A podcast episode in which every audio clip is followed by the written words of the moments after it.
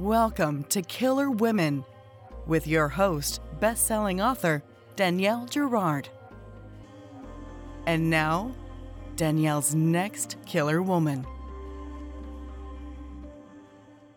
Welcome to Killer Women Podcast, a proud member of the Authors on the Air Global Network with more than 4 million listeners. I am your host, suspense author Danielle Girard, and my guest today is Deborah Goodrich Royce. Deborah's thrillers examine puzzles of identity. Ruby Falls won the Zibby Award for Best Plot Twist in 2021, and Finding Mrs. Ford was hailed by Forbes, Book Riot, and Good Morning America's Best of list in 2019. She began as an actress on All My Children and in multiple f- films before transitioning to the role of story editor at Miramax Films, developing Emma and early versions of Chicago and A Wrinkle in Time. With her husband Chuck, Deborah restored the Avon Theater, Ocean House Hotel, Deer Mountain Inn, United Theater, Savoy, Savoy Bookstore, and numerous Main Street revi- revitalization, oh my goodness, revitalization projects, excuse me, in Rhode Island and the Catskills. Deborah serves on the governing and advisory boards of the American Film Institute, Greenwich International Film Festival, New York Botanical Garden, Greenwich, Historical Society, and the Prasad Project. Deborah holds a bachelor's degree in modern foreign languages and an honorary doctorate of humane letters from Lake Erie College. Whew, you are such a qualified lady. Welcome, Deborah. Hi, hi. Thank you so much for having me, Danielle. Very happy to see you again yes. over the ethers. Exactly. So happy to have you. So excited to talk about Reef Road, uh, which I am seeing everywhere. It's getting lots of exciting advanced buzz, which you can tell us about. But first, first, first, tell our listeners about Reef Road. Sure. So, um, I like to say the road to Reef Road was long. Uh, in uh, December, exactly 74 years ago, December of 1948, my mother's best friend was murdered. It was December the 10th. It was a Friday night in Pittsburgh. My mother was supposed to be there that night at her friend's house. As I said, it was a Friday night, and the girls were 12, and she ended up being home alone. And by the time the parents came home at 11:30 at night, there was a trail of blood going from the kitchen to the dining room. The telephone table was tipped over and she'd been stabbed 36 times. She was not yet dead. She died at the hospital, and this has remained an unsolved crime.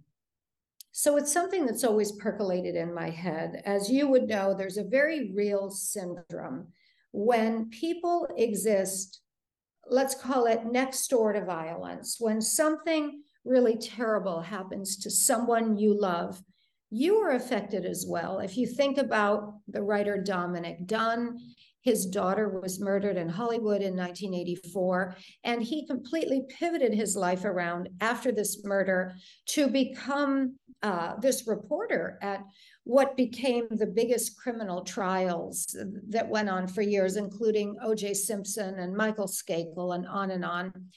And I think it was very much a result of what happened to his daughter and his frustration with the, the, the whole process.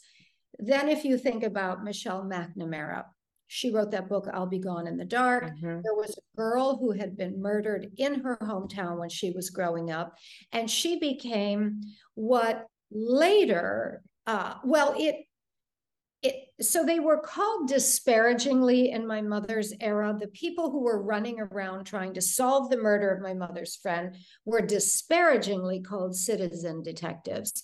By the time of Michelle McNamara, it, it was a much more respectable term. So she wrote this book. She died in the process, um, but she was instrumental in really solving uh, a case of a serial killer who came to be known as state killer. So yeah. you know. I read her book. It's a that's a fabulous book too. And she did die, unfortunately, but before find seeing that guy. Um, she did. She did. So yeah. for me, it's always been in my consciousness that this is what happened to my mother's friend. I've known that my mother has had certain uh, nervousness at home. You know, the the home alarm system is a very good thing for someone like my mother. It mm-hmm. has really given her a lot of comfort because for my mom, she always perceived that someone could come from the outside into your home and do harm. Right. So in March of 2020, uh, COVID joined us in the world. We mm-hmm. didn't know what was happening. I happened to be, we have a house in Florida. I was down in Florida and we were kind of grounded there. So I began the research process into this real murder. And believe it or not, now there's a lot of material on the internet because, you know, yeah. everything is uploaded into the um, into the cloud. And as I was researching it, I thought, I don't want to write this as nonfiction. I like to write fiction anyway. I think you can get to the essence of what you're talking about without all the details, factual details. Yeah. For example, the real murdered girl had two brothers. Uh, I started writing this with the girl having two brothers, but someone who read it early on said, Well, what's the point of the additional brother? Because one brother was and has remained a suspect in this unsolved crime to this day. And so my reader was absolutely right. There was no purpose for this extraneous brother, it just muddied the works. And that's what you can do in fiction, where if you're writing yeah. nonfiction, you really just have to report it as it was. So I began the research process, which then turned into what became Reef Road. And quick description it's a, a, dual narrative set in Palm Beach during the COVID lockdown, spring of 2020. And it's the story of a writer, on the one hand, who's researching the murder of her mother's best friend. And it's a story of a younger woman who's married to a very handsome fellow from Argentina. And a couple weeks into the pandemic lockdown, he's last seen by security cameras in his face mask getting on a plane for Buenos Aires. And because of the border closures, because of COVID, the wife can't follow. So you are tracking the story of the writer and the wife in this mm-hmm. same town, in this claustrophobia of COVID, and you're trying to unravel what one has to do with the other. And to, you know, I mean, he got on the husband Miguel got on that plane with the children. So she's now separated from her two children, which, you know, that is kind of every mother's worst nightmare. And because she's not a citizen of Argentina, um, she can't, she's not allowed to go there. But of course, right. he he was able to travel with the children. So that's terrifying um so that's it so that's interesting so clearly the writer perspective is you know is very much sort of autobiographically um inspired and i agree with you on the on the point. plus when we write fiction we get to imagine what the conversations would look like and how right. it was you know and and much more about sort of how that impacted the character's mother we get to you know because the character of course because if it impacts the mother then it obviously impacts the character right because we're all very influenced by our parents and particularly as it seems our mothers. Um, so i'm curious about the other side of that. So you know it made sense it makes total sense to me that that was sort of the, the inspiration for that the writer side. What you know was can you sort of look at what the seed was for the this the woman um who you know the um the wife? Is there how right. that came to you? so yeah, I would say I'm a great lover of film noir. There's a very noir aspect to Linda Alonso's story. I uh, I think I rewatched uh, not Body Double, although that's a good one. I rewatched Body Heat. That's the one that's set right next to Palm Beach in Lantana, Florida, with Kathleen Turner and William Hurt. If you haven't seen it in a while, you should rewatch it. And if you know in noir, the woman is always up to something. Uh, so there's a, a shadow of doubt hanging around Linda Alonso from the get go. She's 40, which I would consider young at my age. Me too. uh, quite beautiful and she has this perfect husband, perfect children. But as we all know, uh, when everything seems to be so perfect, you better guess it is not. So, you know, there are funny things in her story. There's a lag in her reporting. The the fact that her husband and children are missing which is a funny little thing to do. It's an odd thing you know she falls asleep. She's so distraught she falls asleep. Right. It doesn't quite ring true to us. Right. And then she um you know there's a the she sort of befriends uh, accidentally a police officer which you know once you have a police officer in your vicinity everything every little hole in your story gets sort of blown up because you you know you let him into your um into sort of see what's going on and that is that is sort of raises the stakes for her um and yes. yeah it is i mean i think we do all differ we do all differ in how we respond to really acute stress but falling asleep tends seems to be low on the list of things that we would yeah. do in that it's moment. not in my stress response repertoire not so usually I, the other thing I was playing with was it, it, was sort of meta, you know, in a way. Well, so the writer's sections really read like journal entries, and the sections of the wife read like a book within a book. So you kind of get the feeling that the writer is writing this book, but you can't really tell, I think, for a while, if Linda Alonso's story is really playing out in Palm Beach nearby to the writer, or is it this just completely made up in her head? Because the writer, of course, is very cerebral. And it was very interesting playing with some of those meta aspects of the writer because she's very self referential to the mm-hmm. reader. She mm-hmm. really does talk about writing techniques. She talks about real murders. She talks about a whole host of things. You're with her in her mind. And it was one of those things that I was writing. I thought, does this even work? Is anybody even going to get it? But you know how it is. You kind of at a certain point, you have to write what you're writing. You, right. you have to keep going, you have to commit. And right. so I've been very pleasantly surprised that no one has complained about that. In fact, they've kind of liked it. Yeah, no, I agree. And actually, I think this is she is such an interesting character too. The right the writer is, you know, and I think probably there's some, you know, there's some insanity um, whether it's diagnosable or not, in all writers, because we spend so much of our lives inhabiting, you know, other brains, if you will. Um, but that you know this writer in particular like she you know she's a she's quirky right she's she's not been married and she has obviously hasn't has no children and um you know she has a dog and i mean she you know um who she talks to and i feel like there's you know there's a lot of the sort of those details that make us also sort of wonder what's you know what is exactly going on with her. There's no sort of like this is both characters are somewhat unreliable um very much so. which makes very for fun. so. and i think the redeeming characteristic of each character is her ability to love. The writer very much loves her dog and linda very much loves her children. Yes after yes. that, you know, it's a little bit of a toss up of who they are. Right. Um, and of course, my mother, who's very much still alive, I had to let her know, you know, listen, mom, for dramatic purposes, I made the the writer and her mother a lot crazier than we are. So, right. Oh, that's another fun of fiction, right? You've got right. Yeah. Yeah. I mean, did she read it? Has your mother read it? She has read it, and I think she's glad it's been written. It is very tough material for her. So, some of the things I can say um, it's based on a real case.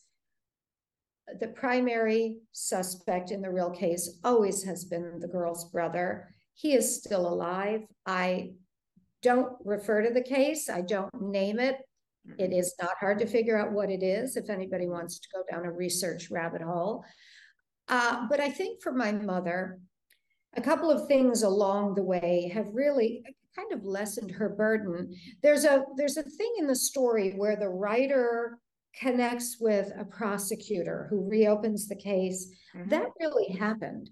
Uh, we have a friend who's a prosecutor. I was talking to you earlier offline. We go to the Catskill Mountains Mm-hmm. Uh, lower mountains than where you are in beautiful Montana, but they're gorgeous mountains, part of the Appalachian chain. And we have a dear friend there who ran the New York State Prosecutors Training Institute. And when I was telling him this story in 2008, which was at that point 60 years after the real crime, yeah. and I told him all the details, he said, oh, It was the brother. I said, Why do you say that? He said, You don't stab someone 36 times unless it's personal. And you know, the he got the case reopened. That case, they, they looked at the file, they saw all this information about the brother, which I've put in the book, and um, they found fabric in a box yeah. property room, which you know these all these cops got excited. They sent the box, uh, the fabric, to Quantico, Virginia, to the FBI lab. They wanted a 60 year old DNA conviction, yeah. but it was compromised. It's, you know, why DNA lasts or doesn't last, what it last, what it remains mm-hmm. on. Like you think about uh, the Romanovs, you know, they're always exhuming bodies, and is this a Romanov or not a Romanov? And they pull a hair out of the head of somebody. Um, but the fabric was degraded. There was yeah. no DNA to be had. So I feel like this will remain unsolved forever. On the other hand, I feel like in a certain way, I've said something about this girl and her life. So she's not unknown to the world, right. even though it's not her name.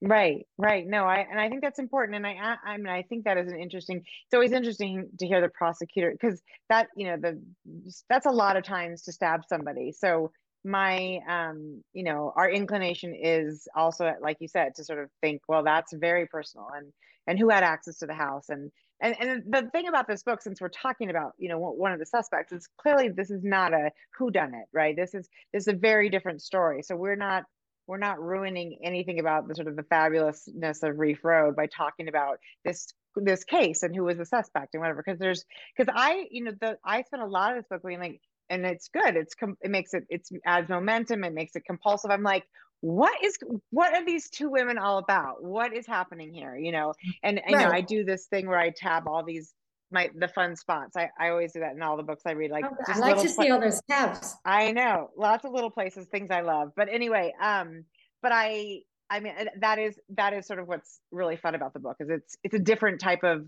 you know thriller and suspense novel. So um you know and i and i'm i'm embarrassed to admit this is my first um, of your books that I've read, but I, you know, obviously am you have incredible accolades and I look forward to get to reading um, the others. Is this generally how, I mean, clearly this is unique in the fact that it had, you had a very personal connection to this, to crime, but do, how do stories generally sort of um, manifest for you? Is it a nugget, a person? Yeah, no, that's a great question. So I've, this will be my third published book. I'm working on a fourth. the nugget of each is different. So for finding Mrs. Ford, that's a story that takes place in two time periods. Uh, and it begins in, a, in two places, two very different places.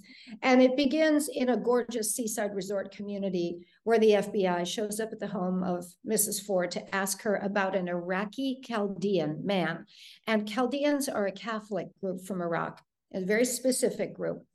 And she claims that she doesn't know him. And they, of course, say, well, that's a little funny. He just took a plane from Baghdad to Boston and we picked him up on the way to your house. You go back, so this is 2014. It's mm-hmm. right at the moment when ISIS is first in the papers and ISIS is marauding over the north of Iraq, killing a lot of people, including many Chaldeans.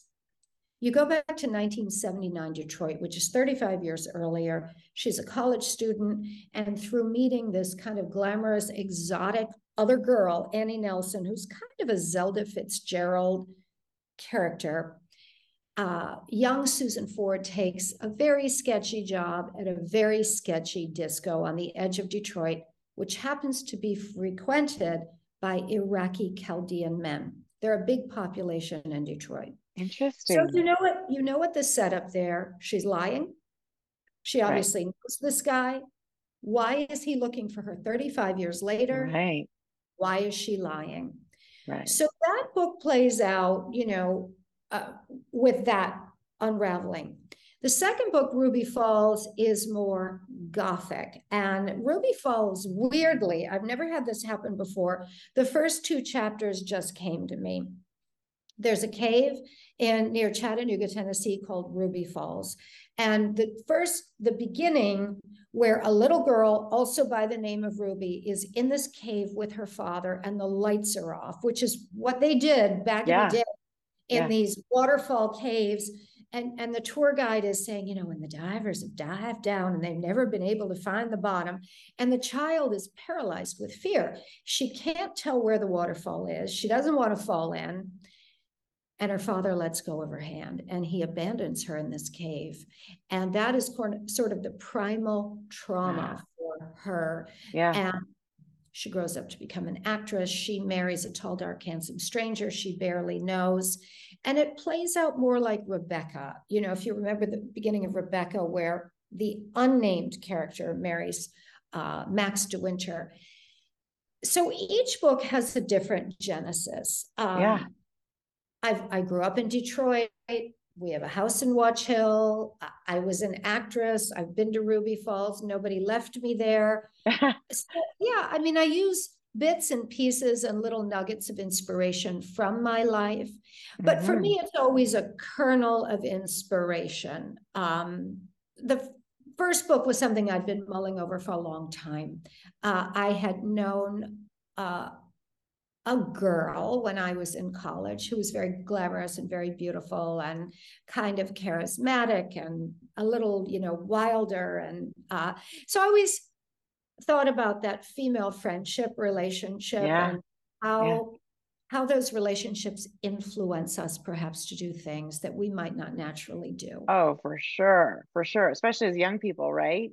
Yes. We don't exactly know who we are. Um, that is exactly right. I did not know who I was. Did not at all.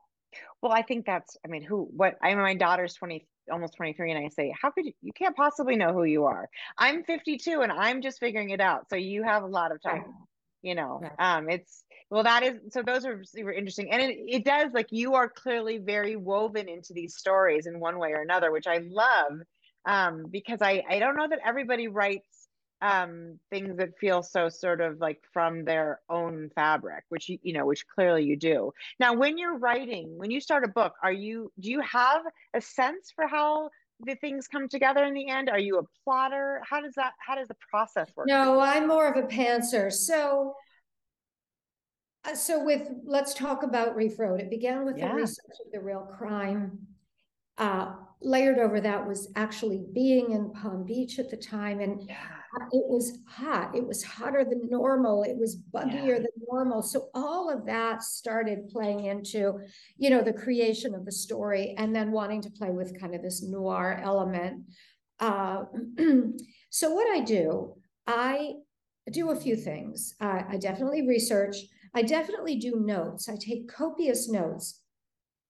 But my notes are more along the lines of what if this? What if that? Mm-hmm. Let's say it's a story about a woman who goes out in a boat and disappears. I don't have any of those, but let's say it's that.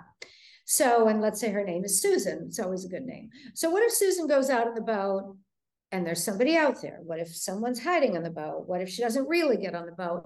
I start doing those what if mm-hmm which generally lead to where I'm going a little bit through trial and error, through exploration. I also do another weird thing where I print out, let, let me grab it. I print yeah. um, these day at a page. Oh, yeah, yeah, or, yeah. or a month at a page. Yeah. And when I go through, I start writing things down. So, particularly whatever I said there, uh, Ingrid moves to Los Angeles. So, particularly if I have a non-linear story, yeah, this is a very weird and tactile mm-hmm. visual thing. So, finding Mrs. Ford, you track an object. There's a necklace that is spoken of, and the story is non-linear twice. You're back and forth from 2014 and 1979. Yeah. Crescendo and then you need to look at it again from another mm-hmm. perspective to see what's interesting. uh-huh uh-huh. So if a necklace for example disappears on i don't know july the 6th of 1979 you have to really and you know this as a writer you can't then see the necklace on july the 15th when you're telling the story again. Right. So stuff like that that's where something as weird as this yeah, it makes whatever total reason sense. printing it out is easier for me to just scan than on my computer. I completely write on a computer. Yeah, yeah. But having the the sort of the the the spatial um you know representation yeah. of time especially if you're doing multiple timelines i can absolutely see because even within the timeline your you know your character is thinking back to something that happened before or right. you know or and that is you really have to sort of figure out where am i in this moment? And when did that thing happen compared to this moment? Uh, that yeah that makes total but sense because it will mess you up. Mm. and the other thing i would say about writing is for me my little brain the actual passage of time is very helpful for me to solve problems. I'm not a I'm not the slowest writer. I mean, but I'm not the fastest writer. And sometimes I'll figure things out. And I think this is true for everyone when I'm not writing. Oh, of course, will right. come to me in the middle of the night. Right. And with one book, there was a moment where uh, a character sets an alarm, but something happens in the middle of the night. And I realized she can't set the alarm because of that thing that happened in the middle of the night. The other people in the house would know that alarm would be ringing and ringing and ringing and ringing the next mm-hmm. morning. So that it just seemed like a natural thing to set the alarm, but right. it was a little bit of time and reflection. I wasn't even reflecting; it just came out of the blue. The, the right solution. It's your sub your subconscious is at work, right? All that time. I think it's like when it's like you said in the middle of the night. You're dreaming. You know, you wake up with like it's that sort of half asleep brain that's so wonderful about not processing all the stuff that we're processing all day, which is you know the laundry or the kids or yeah. whatever all those things are. But it's the thing; it's processing that stuff that's way deep when you're not awake enough to be processing the sort of minutia, which I think is why you got to keep a pen or paper by your bed, unless you know if your husband totally. you know, is one one who gets mad when you turn the light on, which mine is. Um, so you know, I think um, I mean not mad, mad, but frustrated. he does not like light in the middle of the night. But you know, you got to keep something by your bed so you can capture those moments because they they I I uh, I used to think, oh, it's so good, it's so smart, I'll remember it in the morning. And then nope. You never do.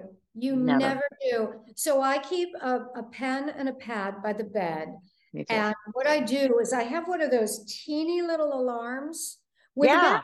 where if you press the button, there's a little light. It's yes. enough for you to write a couple words that you can actually read the next I day. know that I've done that too. I've actually taken notes, you know, like in the dark, dark, and woken up, and they've been sort of all in one little lump, and it's taken you write over yourself. Yeah, yeah, it, yeah. My your sense of space isn't quite right when you're blind.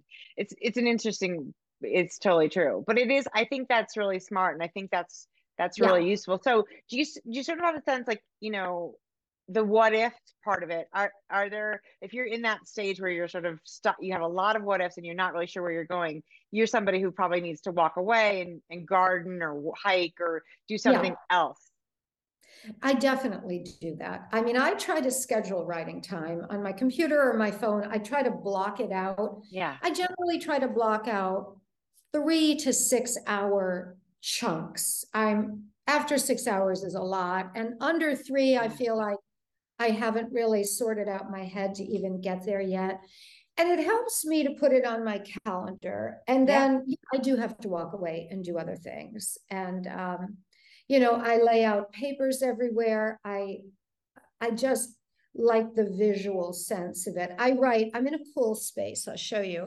Yeah, it's gorgeous. I can see a little the reflection in the mirror this or in the window. Conservatory. Ah, and I'm overlooking a river here. Oh my god! Which you can see, and you can see my table.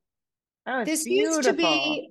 We used to have a lot of dinners here, yeah. but I sort of have taken it over, and uh, I have a little home office right off the kitchen. But I find that is kind of you know, busy central. And this is at right. the other house. It's a little room we added on and um and it also has a radiant heat floor because it's very cold right now. Right. But, yeah, and I'm in a glass room. So the radiant heat is something.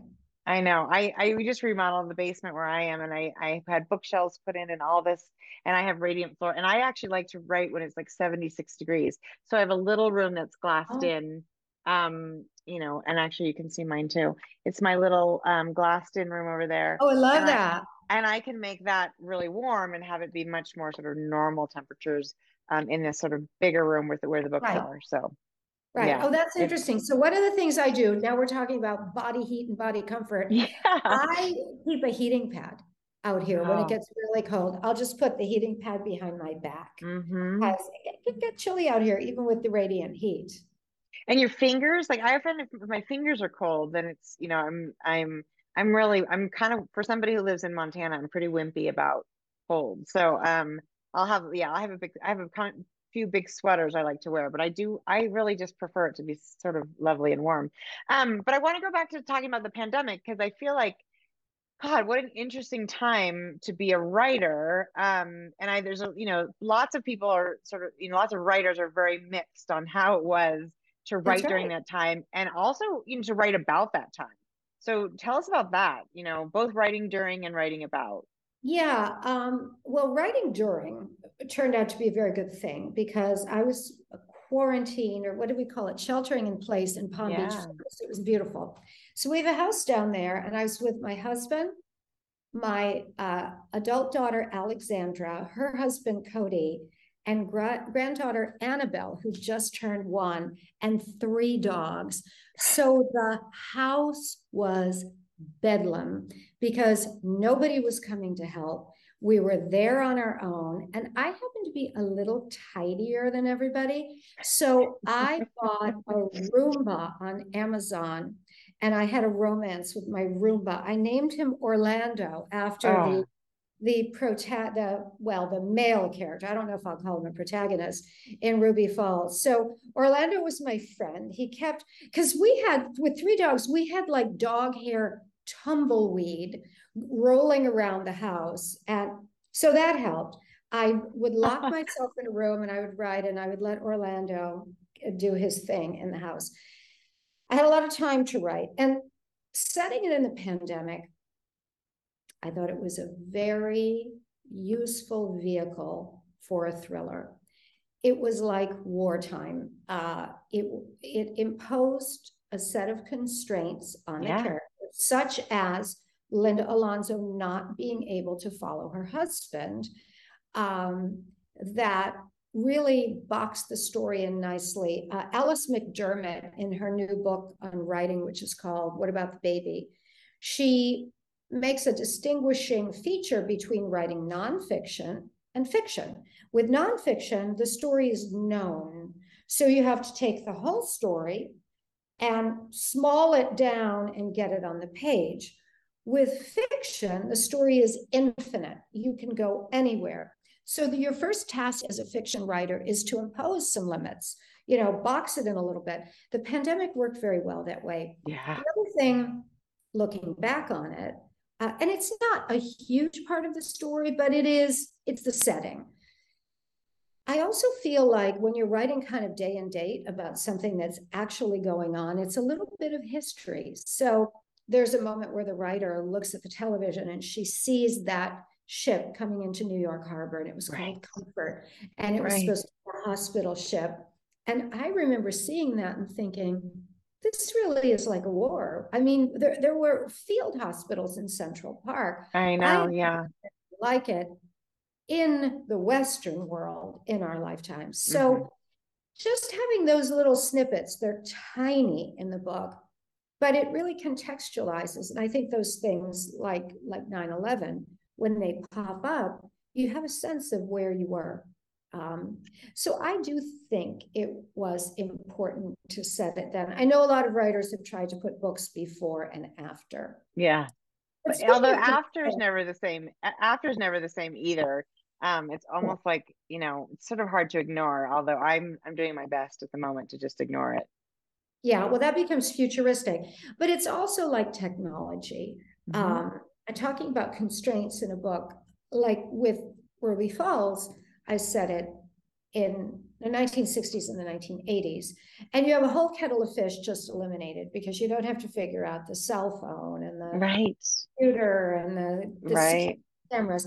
The little girl who's abandoned in the cave. There are no security cameras. There are no credit card records. There are no ways for, when the tour guides look at her that they don't know who she came in with. They can't remember. and right. there's no record. So that that right. A lot of problems. So different. Yeah, exactly. And that is fun. It's it's really fun to to you know lose the cell phone um, because it you know and all the CCTVs which are making our lives you know so much harder but I'll, I mean better and you sort of mentioned the the history part. The other thing about uh, that I really appreciate about Reef Road was there's a whole bit chunk of history about Argentina and the Dirty War and you know the horrors of that time, and particularly for women. Um, so what sort of that's that you know is a whole different facet of the story. And how did you decide to yeah. incorporate that? Gosh, how did I? I wanted I don't know why I put that in. I had been to Argentina with uh, one of my best friends whose family is from there. I had visited that detention center, which was in the middle of Buenos Aires, which that was the most chilling part. This is where, you know, in the period of this military government, and they were taking all these people, mainly students and uh, teachers and union leaders, and they would blindfold them and drive them around and drive them around. So a lot of the people thought they were being taken far away from home. They were right in the middle of the city, you know, mm-hmm. like that hiding in plain sight.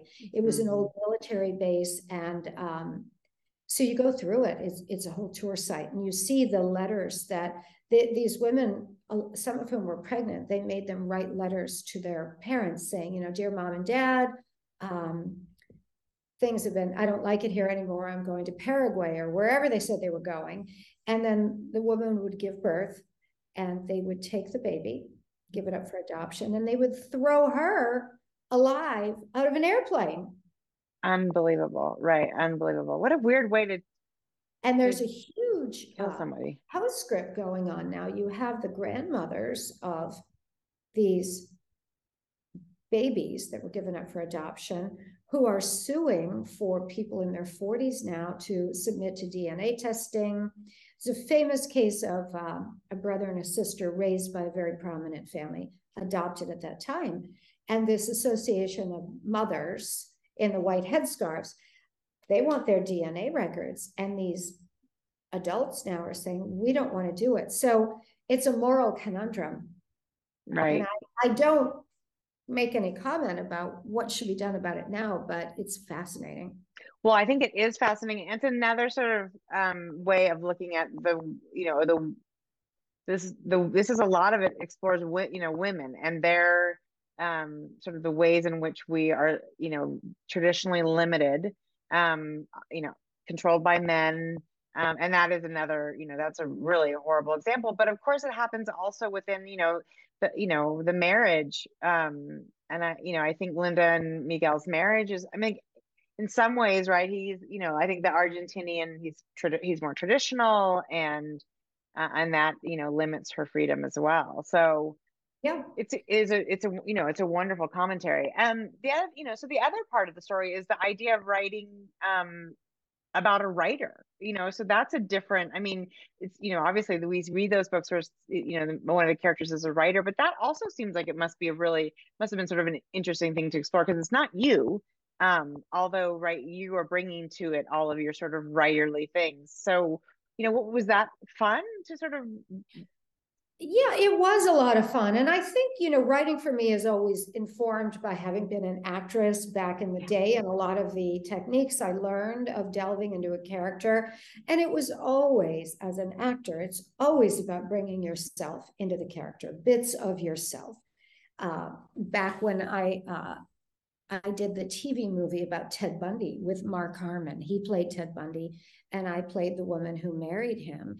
And so when you're in a moment like that and you're researching this woman and you're thinking, well, I have to make a decision about why on earth she would marry him. And the decision I made was she didn't know, she didn't believe it. That's just what I decided. That was the piece of me that I could bring to it that I just, for me to have married a serial killer, I would have to just not believe it.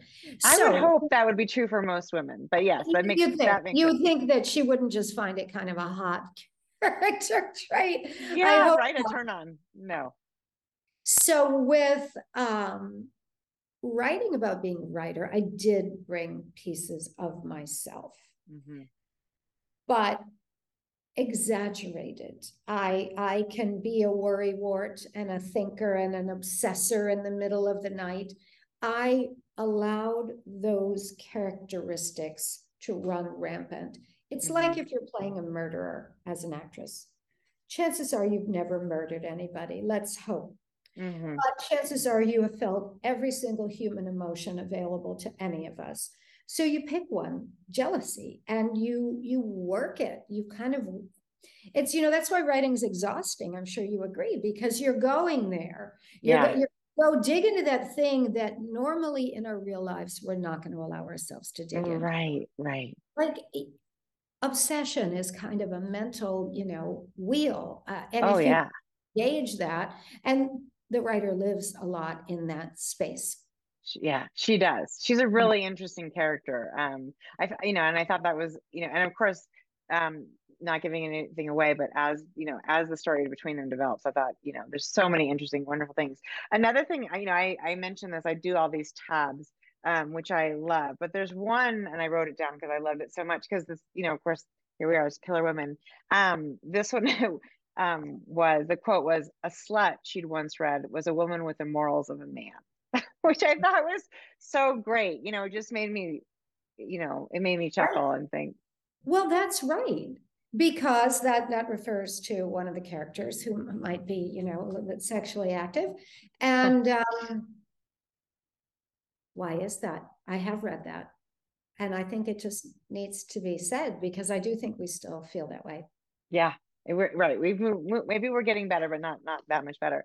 So another thing with the book is, is sort of inherited behaviors right? Uh, not just you know violence and there's the question of nurture and nature there but also sort of personality disorders um, and the like. And you know i, I guess i want to know like what, what do you think? Like you know do these things are they inherited? Is it sort of we inherit them because we watch a role model you know behave that way? Um, you know what do you think i think a lot of things about that and i just read an extraordinary book called it didn't begin with you and it's about epigenetics. And I had never heard the term epigenetics until I finished Reef Road. So Reef Road does deal heavily with generational trauma. Yeah. And it's a real thing. And I think we know that there's cultural generational trauma. If you look at, you know, the genocide of the Native Americans or the enslavement of, of people who came from Africa, there is inherited trauma from all Absolutely. of that. So the way epigenetics works, it's a little bit different. Mm-hmm. With my mother's best friend being murdered. Okay, I'm gonna let's look at it this way. I know my mother's best friend was murdered. I know the effect it had on her. I know the effect it had on me. That's a kind of generational trauma. But in this book, they talk about inherited trauma that people don't know about. So, for example, one of the cases in the book, there was a um, seven year old Cambodian boy. He and his parents had uh, immigrated to the United States from Cambodia, and the boy was acting out very violently. He was smashing his own head on things and hitting things with a coat hanger. The parents took went to see a therapist, and it came out the little boy was not in the room. It came out that the little boy's grandfather had been bludgeoned in the head to death by the Khmer Rouge in that period of the killing fields. And the family, wanting to move forward in the United States of America, this beautiful new life they had, had just buried the whole thing. Mm. Didn't mention him, didn't tell the kid. The kid had a step grandfather that he thought was his biological grandfather. And the therapist said, you need to tell your son in an age appropriate way about his grandfather and what happened. And the parents resisted. They said, No, no, we're here, we're looking forward. And the therapist said, You cannot look forward if you do not exact, you know, bring this out into the open with your son. And about a month after it, they put a picture of the grandfather. They spoke again in an age appropriate way about what happened to him. A month later, the child took the coat hanger and gave it to his mother and said, I don't need to play this game anymore. So right. I do think there's something. Um, they tell about an experiment with mice where one generation of mice, when exposed to a certain smell, they get an electric shock. Two generations later, the mice, if they smell that smell, have reactions of stress and anxiety. So yeah, I think it's so, more right. what we understand. Yeah. Um, I'm not a scientist. The book says basically the actual genes don't change, but the genetic affect changes. Mm-hmm. I don't really, I mean, I understand the words, but I don't know the, the details. Yeah. How that could be. That, uh, that is exactly how I've read about it is that it is that the genes are sort of conditioned to to cause different behaviors or to react differently um, because of you know stresses and stimuli from earlier generations. It's super interesting. I'm I'm curious about that book. I will. I'll have to check it out. Um, but I yeah, that it makes total sense to me. And um, it, it yeah, you don't even need necessarily to be to have a violent experience as a child to be you know impacted by violence in your own history, right, or your cultural history or things um, you don't know. Yeah, it's fascinating. Read that book. We can talk yeah. about it. So, yes, I do feel, and I will tell you. So, this terrible thing happened to my mother's best friend. And many years later, one of my daughters, and I won't go into detail because these are young people who are still living, was violently attacked in circumstances very similar, in proximity of relationship very similar. Uh, and she survived and she's fine and thank goodness and it's been a long road to recovery. She's great. But what are the odds that i here in this middle generation would be bookended by these violent home attacks of best friends of my mother and my daughter? It doesn't make any sense mm. in a logical capacity. I mean what are we what, what's going on with that? So mm-hmm there is something to the epigenetic um, pattern going on. Yeah, so that is real. I'm so sorry to hear that. It's mm. and it impacts. I mean, those you know, your I'm sure your daughter, uh, the impact on her is um, absolutely really intense. Yeah. Um, you know, another you know sort of theme of the story is a, is about identity, in particular, you know, obviously female identity. Um, and it seems to me that that is also something that really interests you. You were talking about sort of how you find, you know, the thing in common with a, a, a role you're going to play. Um, so, you know, I mean, talk about that. What, you know, when you're writing your characters, how you're discovering their identity and what about that sort of matters? Well, I think we all exist on so many levels. And most of us, all the different levels we exist on, are within a range of normal mm-hmm. you know a range we we might have our moments when we lose it or we're you know we have our high stress or our you know anxiety attacks or whatever but it's sure. still in a range but i think i'm very intrigued by the outliers the people who cross lines the people who have secrets uh, of a magnitude that that most of us don't carry like Ted Bundy, he's a different case. He's a uh, a psychopath. That's a, a, particular thing. So, I mean, I always like something about my characters, uh, but I like playing with who people really are and what it is that they're not revealing to us when we first meet them. I, I would mm-hmm. really like that. Sorry, I, I apologize if you can hear my little dogs upstairs barking, barking. Um, I, I, I agree. I think that is a really, I think it is really interesting. And I think you can take a, I think the thing that's fun about being a writer is that nobody is entirely good or entirely evil. And, and that's true, of course, for your characters. Um, and there are things where, you know, you, there's, there's, you know, there's frustration we experience with characters. There's, there's, you know, empathy and sympathy and, you know, occasionally pity. Um, and then you know and and disappointment but it's all there you know so it's all wrapped in um, because they're human and that to me is a sign of you know a really well um, created character so yeah that's fabulous. so this is out january 10th that's january right. 10th um and so tell us you're i know you're on social media. Are you also i'm sure you have a website. Tell us where where's the best place to find reef road So I have a, a great website, uh, deborahgoodrichroyce.com, and that lists all my events, including the events I host in Rhode Island at the Ocean House Hotel. And we have to get you there, Danielle, to beautiful. Amazing. Beautiful I've incredible. Um, I would love to have you there. So we can schedule that. And so I do a whole summer series that's now starting to eke out into off season.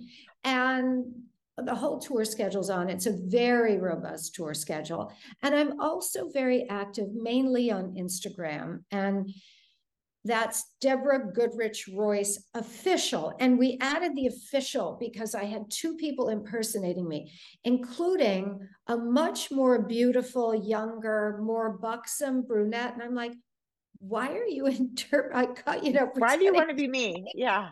Yeah. Okay. Well, since we're on the um the ocean house, which I have heard about, tell us a little bit about what you do there because I think that's something that will be of super interest to our um, listeners as well. Yeah. So we're in Watch Hill, Rhode Island, which is a beautiful summer resort, uh, not too far from Newport.